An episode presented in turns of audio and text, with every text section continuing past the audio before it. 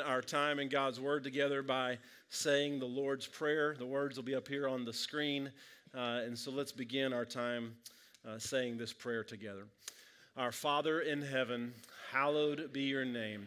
Your kingdom come, your will be done on earth as it is in heaven. Give us today our daily bread and forgive us our debts as we forgive our debtors. And lead us not into temptation but deliver us from the evil one. For yours is the kingdom and the power and the glory forever.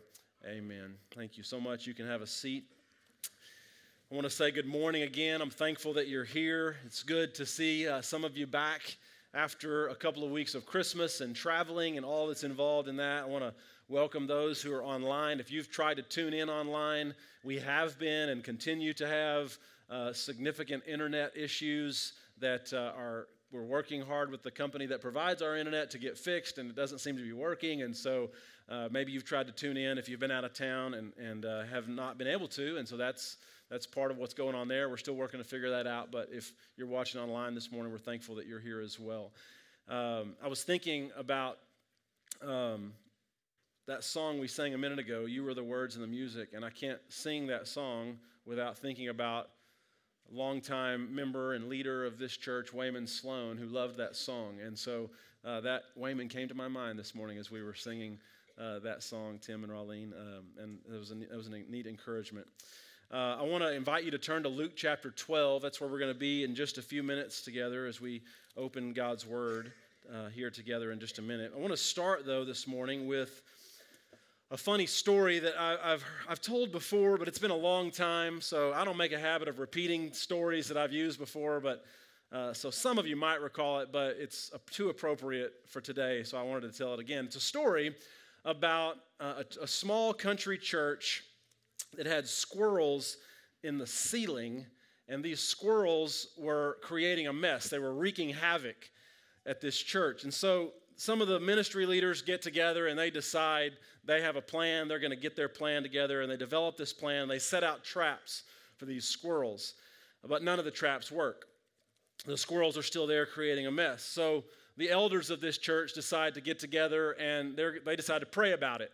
And so they do that. They, they pray about it and the prayers, you know, were meaningful, but the squirrels were still there. And so the youth minister has a bright idea as youth ministers tend to do.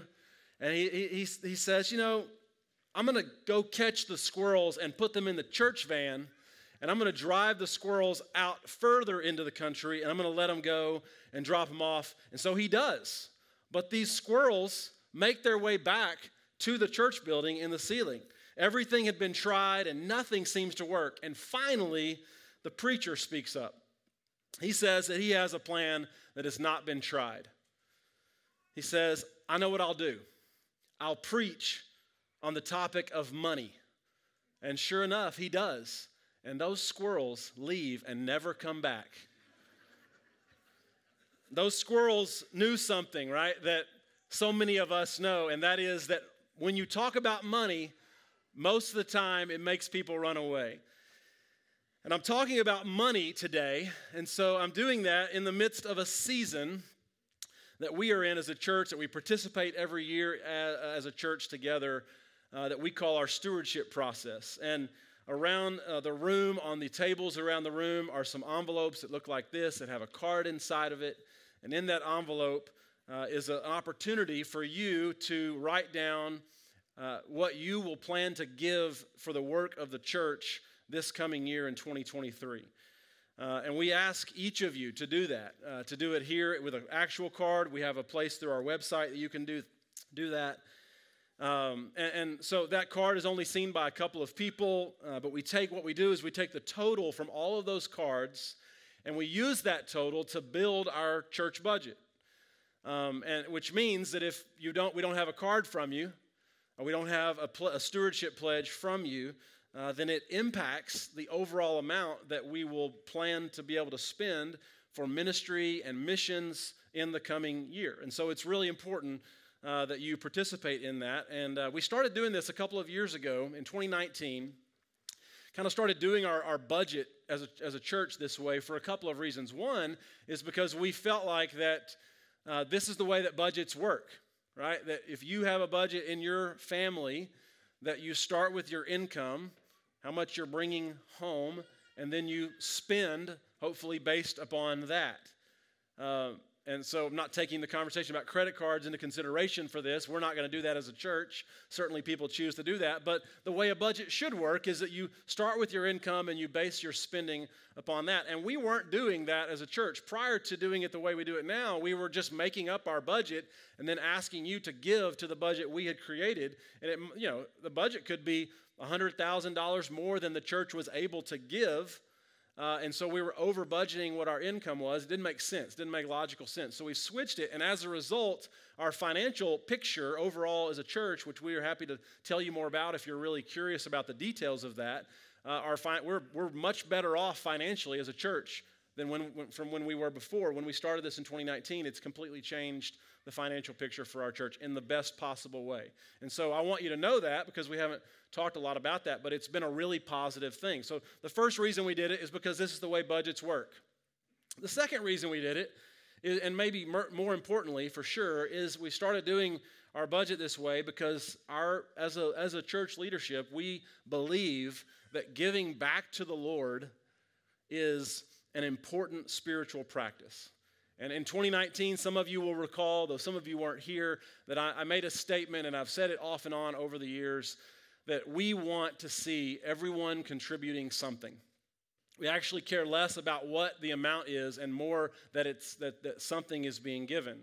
And there's certainly biblical support for the idea of giving 10% of your income. But if you're not there yet, if you've never done that before, uh, my challenge to you would be to start somewhere. Uh, and so, my, my sincere request this morning is that you'll take a card, that you'll go to the website, that you'll spend some time thinking and praying about what you are able to financially commit to the work of this church this year, and that you'll turn that in by next Sunday. Uh, we've been talking about it since the end of last year, but with the Advent season and the holidays and all the things that are going on, it's kind of gotten lost in the shuffle a little bit. And so be aware of that. Uh, if you have questions, let us know. But I didn't want to just today mention the stewardship cards and the stewardship process because it really runs deeper than that, really bigger than that. Uh, money is intertwined with our lives in such a significant way that it has a real impact on our spiritual life. Money has an impact on our spiritual life. Now, somewhere along the way, churches got a reputation for always talking about money. Maybe you've experienced a church always seeming to talk about money. I actually had a little bit of a concern as I was getting ready for today. I thought somebody might come on January the 8th who's made a renewed commitment to get back to church the beginning of this year. And they have in the back of their mind, you know, some experience with a church who's always talking about money and, and then you show up. You made your commitment. I applaud you. I salute you. I'm proud of you. You made your commitment. You showed up. And of all the topics that we could be talking about today, based on that maybe past experience you might have had, we are talking about money. You have some luck if that's your experience. You might want to buy some mega millions numbers or something. I don't know. But it, it, we're going to just talk about it today. Uh, I'm going to I'm going to preach just today about it. And I, I know that that's been the experience for some churches. Um, and I, but as I was thinking about it, the truth is, you should know as well, I rarely have talked about money. In fact, I, I don't know if you know this, but our family has been here 11 years, we 12 years in August. And I went back to look, and in tw- almost 12 years, one time in 2018, I preached a sermon series, three weeks, on the topic of money and on the topic of giving. I've mentioned, I've mentioned giving. I've talked about giving during mission Sundays that we used to have or stewardship processes, but I've never done a, a series like I did except for 2018. I almost never talk about it, you could say. And so, in some ways, I feel like I owe you an apology because Jesus always talks about it right? And so, in sort of kind of in a tongue in cheek kind of a way, I've titled my sermon, The Thing the Church Always Talks About, because that is certainly the experience in lots of churches, but it has not been the experience here, at least over the last dozen years. Jesus talked about it all the time. Just to give you some reference about what I mean when I say Jesus talked about it all the time. Did you know that one sixth of every statement that Jesus makes is about money? One third of every parable that he teaches deals with money in some way or another. And Jesus doesn't talk about money because he wants money. Jesus doesn't talk about it all the time because he needs our money. Jesus talks about it all the time because he understands the massive influence that our money has over our lives. Jesus talked about it all the time because what Jesus wants is disciples, people who are committed, who are interested most of all, above everything else, in building God's kingdom here on earth. That prayer that we just prayed, instead of building our kingdoms here on earth. And one of those places where Jesus talks about money is in Luke chapter 12. We're going to look at it beginning in verse 15. This is, this is what uh, Jesus says. Then Jesus said to them, Be careful and guard against all kinds of greed. Life is not measured by how much one owns. Now, Jesus makes this statement. I'll stop here for just a second and say that he makes this statement because two brothers come to him and they ask a question. They're concerned, they're fighting over money. Their parents have died and now they're fighting over the inheritance. And they're trying to figure out who gets which part of the family inheritance. And Jesus is warning them to be careful about against all kinds of greed that can settle into their hearts. And he says this interesting line as he's warning them of this. He says, Life is not measured by how much a person owns. And I can hear, I can hear it now that someone in our world might push back and go, okay, Jesus, that might be true for you with your high and lofty ideas, right? But I don't know about the world you live in, Jesus, but the world that we live in, it is. Me- people's lives are measured by how much they own. In our world, everybody's life is measured by what they own. This is what human beings do to each other comparing ourselves, measuring ourselves by how much or what we own. You're measured by what you drive, where you live, how much land you own, what neighborhood you live in, where your kids might be able to attend school, what car you drive, what clothes you wear, the job that you have. We're all so focused. Our world is so focused on building our own kingdoms, focused on measuring life by what we own. It is true, right, that in our world, people are measured by what they have. And so it's, it's shocking, right, that Jesus enters into this, this conversation and makes this statement. It's actually, I think, what makes Jesus' statement so radical. Jesus says, I know this is what people do. I don't think it was any different in that time. Obviously, these two brothers are coming to, to get some clarification from Jesus about this issue. And Jesus says, I know this is what people do. And they do this because they mistakenly think that that stuff is the point of life. But I've come to tell you, Jesus says, that none of that is the point of life. What you own is not the point of your life. What you own is not the point of your life. And that may be the one thing that somebody needs to hear today. It could be because you have so much and you've become consumed with what you own. It could also be because you don't have and you're wanting, and you need to be reminded that the pursuit of that is not the point of your life. Jesus says, In the kingdom that I have come to establish on the earth, we are not going to measure people by what they own. You could even make an argument that Jesus' whole point is that we're not going to measure people at all in the ways that we typically do, that people are going to not be judged by the standards that we typically judge people by. People of all kinds are welcome, everybody is welcome into God's kingdom. Life is about so much more, church, than our possessions. And yes, we can have possessions. This is not a statement against possessions at all. This is a statement about, this isn't a statement about owning anything specifically. It's a statement that calls us to evaluate our hearts and how and in which ways we are measuring our life. What you own is not the point of your life. And Jesus continues to explain this with a story. I want you to listen to what he says. He says, He told them a parable, he told them a story. He says, The ground of a certain rich man yielded an abundant harvest. And so this rich man thought to himself, What shall I do? I have no place to store my crops. And then he said, Ah, this is what I'll do. I'll tear down my barns and I'll build bigger barns. And there I will store my surplus grain. And I'll say to myself, as I look at my big barns full of my surplus grain, you have plenty of grain laid up for many years. Take life easy, eat, drink, and be merry.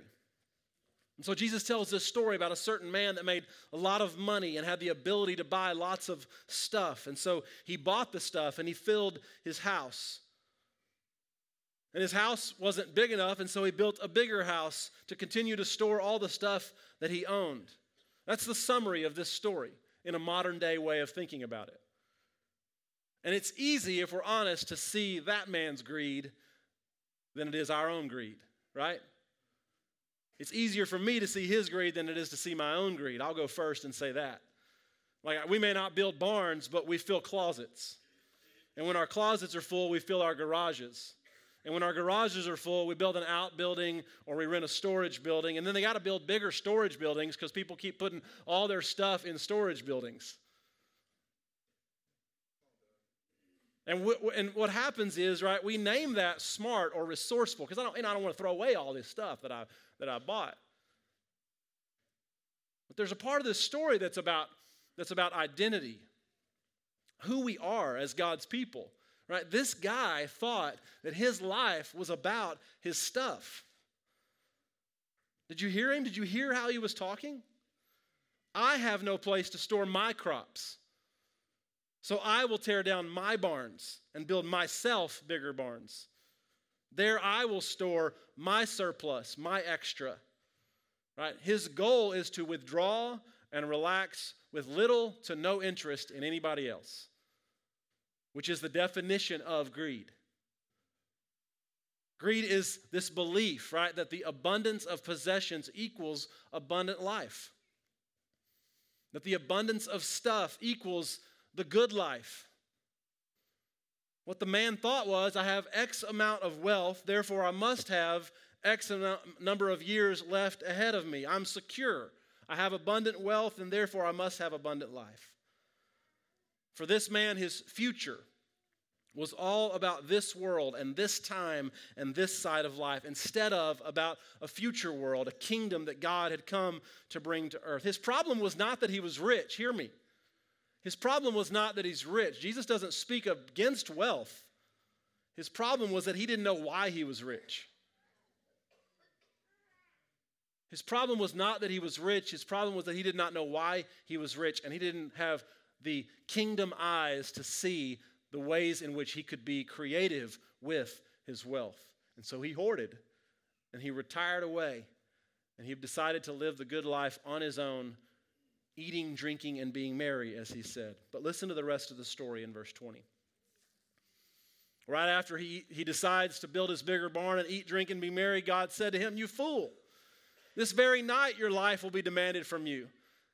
Then you will get what then who will get what you have prepared for yourself?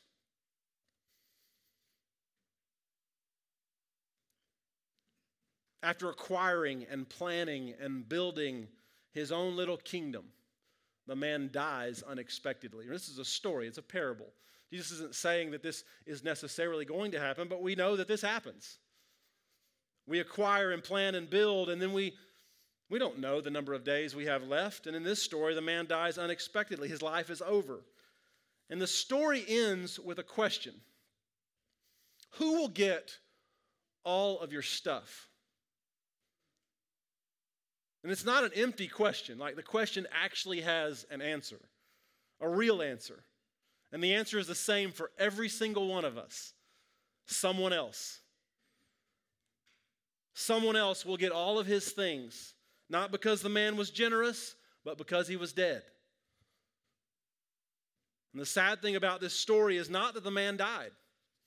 We will all die. The sad thing about the story is that he never really lived. The man thought that his life was about him. He thought that his life was about acquiring and possessing, but he was wrong. And greed blinded him to that. And that's where the story ends with this question Who will get all your stuff? And then Jesus ends with this really strong statement in verse 21. He says, This is how it will be with whoever stores up things for themselves, but is not rich toward God. We could just sit with that statement for a while and do some reflection and contemplation about it. I want to say, though, that however you hear that statement, it's not a threat. Jesus is not making a threat. We can choose what we want to do, but it is a warning. Jesus doesn't threaten us, but he does warn us. The man is a fool because he acted foolishly. Right? His actions, storing up for himself, living selfishly, were a denial about how short life really is. And what Jesus wants for the brothers in this story who come to him with this inheritance squabble and they're trying to figure out what, what to do with each other and with this money that they have, and what Jesus wants for us is to have an awareness about the brevity of life, about how short life really is, so that we don't make the same mistake. And so Jesus ends with this strong statement This is how it will be with anyone that stores up things for themselves but is not rich toward God. Like there, there are surveys out there that preachers would prefer to preach about hell than preach about money. And I believe it when I hear statements that Jesus makes like that, right? Because those are really hard words that I want you to be sure you know Jesus said, not me. And it leads me to wonder, I hope it leads you to wonder too, if, if this is how it will be for anyone who stores up things for themselves but is not rich toward God, the next natural question is, well, then how are we, can we be rich toward God? I want to be sure I'm doing that, right? And there's probably a variety of answers, but one answer that I want to offer in a word this morning is the word generosity. I believe that the prescription for greed is generosity. Generosity is this willingness to give more money, more time, more of yourself than is necessary or expected at the moment. And the reason that this is the prescription for greed is that if you're giving more of yourself, more of your money, more of your time, then you're less focused on yourself and therefore less likely to fall into the trap of thinking that the point of life is you or your stuff or what you own. Something that we can all agree on, something we can all agree on is that all of us were born with nothing and that all of us will die with nothing. You will never see, you'll never see this picture. You'll never see a hearse pulling a U Haul trailer. Somebody created this one, and I thought it was too good not to share. You'll never see this. And what, the, what, it, what, what it means, what the fact that we'll never see this means, is that we don't own any of the stuff that we have, right? You only haul with you stuff that you own that you're moving to another location, right? But when we go on to the life that is eternal life, that is beyond this temporary life, man, none of the stuff that we've acquired and accumulated is going to matter there. In the, in the parable, the man was in denial about this. He thought it was his and he could take it with him. And what he didn't understand was that he was just a steward. What do I mean by a steward? What, what does that word steward mean? To be a steward of something. To be a steward of something is to be a caretaker. A person, if a person is a steward of something, they have a primary job of taking care of something that they don't own, like a manager. Taking care of something that is not actually theirs. And the problem with the man in the parable is that he forgets that he was a steward, that his life is temporary, that his job is just to take care of the things that he'd been blessed with. And he becomes so focused on temporary things that he had failed to think about eternal things that really mattered.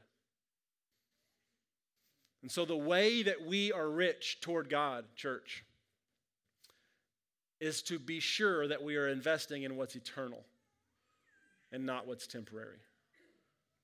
And here's the thing like, this matters to God, it matters to Jesus. Jesus would talk so much about it because he knows how consuming it is, right? I mean, the thing that I thought about this week as I was, you know, getting ready for today was like Jesus didn't have teenage drivers that he had to insure, right? And then one of them has a fender bender and insurance goes up, and all of a sudden you're thinking about money, right? Unexpected expenses that come out of no. We all have these all the time. But in the midst of all of that stuff, we have to trust and have faith that we can still invest in what's eternal, and God will always provide enough for this temporary life. It matters to Jesus because what Jesus wants is our heart. And he says in another place, you can't serve both God and money. Culture says hoard and collect and take care of number one first, build bigger barns. And Jesus says the opposite of that share, give to the one who asks, bless others, shock people with generos- generosity. Because it's in doing those things that you're investing in being rich toward God. You're investing your heart in the kingdom of God. You're stewarding what you've been given here to advance that kingdom that will last forever. And so today, Today we've talked about the thing that we actually never talk about. And I'm only going to talk about it today. I'm starting a new series next Sunday I'm excited about from the Old Testament prophet Micah. But my hope is that today will not cause anyone to run away like the squirrels did for that small country church, that you'll come back. And instead, what it will do is it'll cause us to reflect.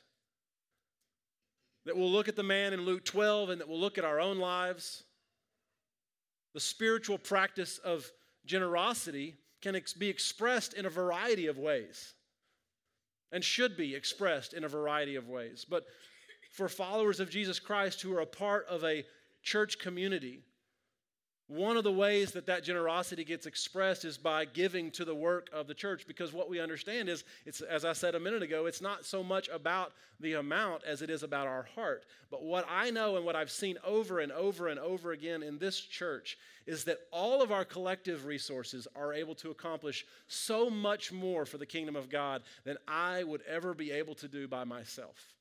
And then you would ever be able to do by yourself. And that is where the power of giving to something that you believe in matters, right? Because it, you begin to see God working. And, it, and, it's, and it's not always, it's not one thing, it's a, it's a thousand things.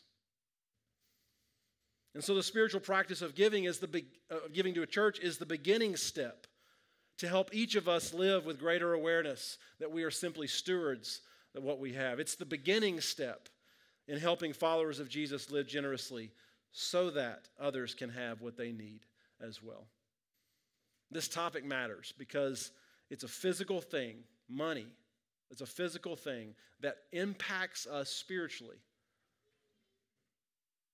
And I want you to hear this morning that in God's eyes, you are enough. You, you are not measured by what you own in God's eyes. What you have or what you don't have doesn't matter to God. You're loved just the way you are. And so I want us to I want us to repent of the addiction of caring too much about what we own and what we possess. And I want us to embrace the love of God that says to us, You have unsurpassable worth. Nothing you can ever do, nothing you can ever buy or wear or own or not own is going to change the worth that you have in God's eyes. And it is it is in the freedom that comes from knowing that truth, church, that we can truly live.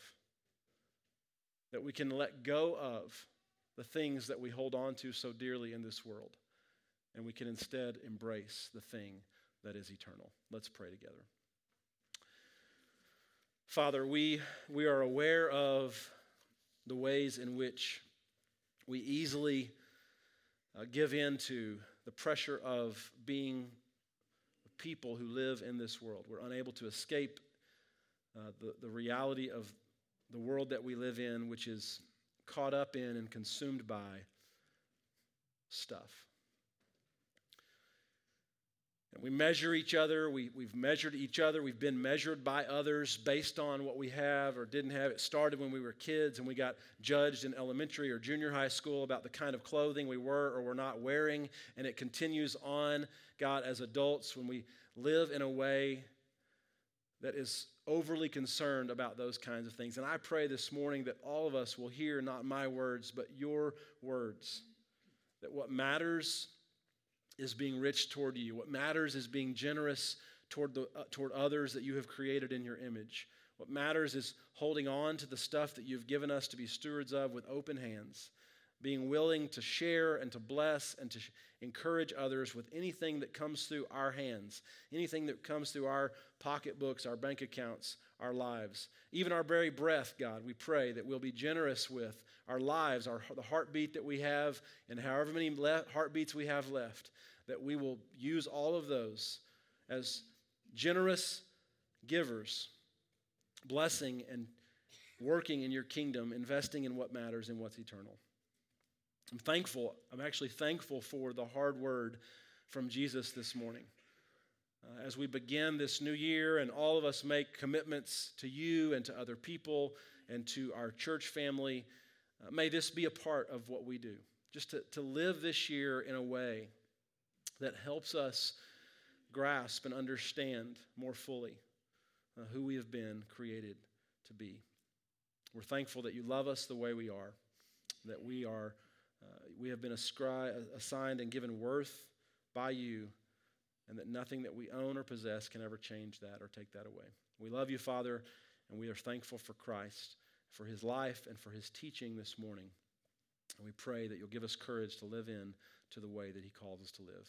It's in his name we pray. And the church said, Amen. Would you stand with me this morning? Uh, we're going to sing another song before we're led in a shepherd's prayer. If you have prayer requests that you want to make public, uh, certainly you can come and let me know that. You can find somebody around you to pray with this morning. Uh, you can also text prayer requests in to our number that's 469 uh, 770 3007. That's in the bulletin also. But uh, let us know if we can be praying for you at all this morning. Uh, thank you so much.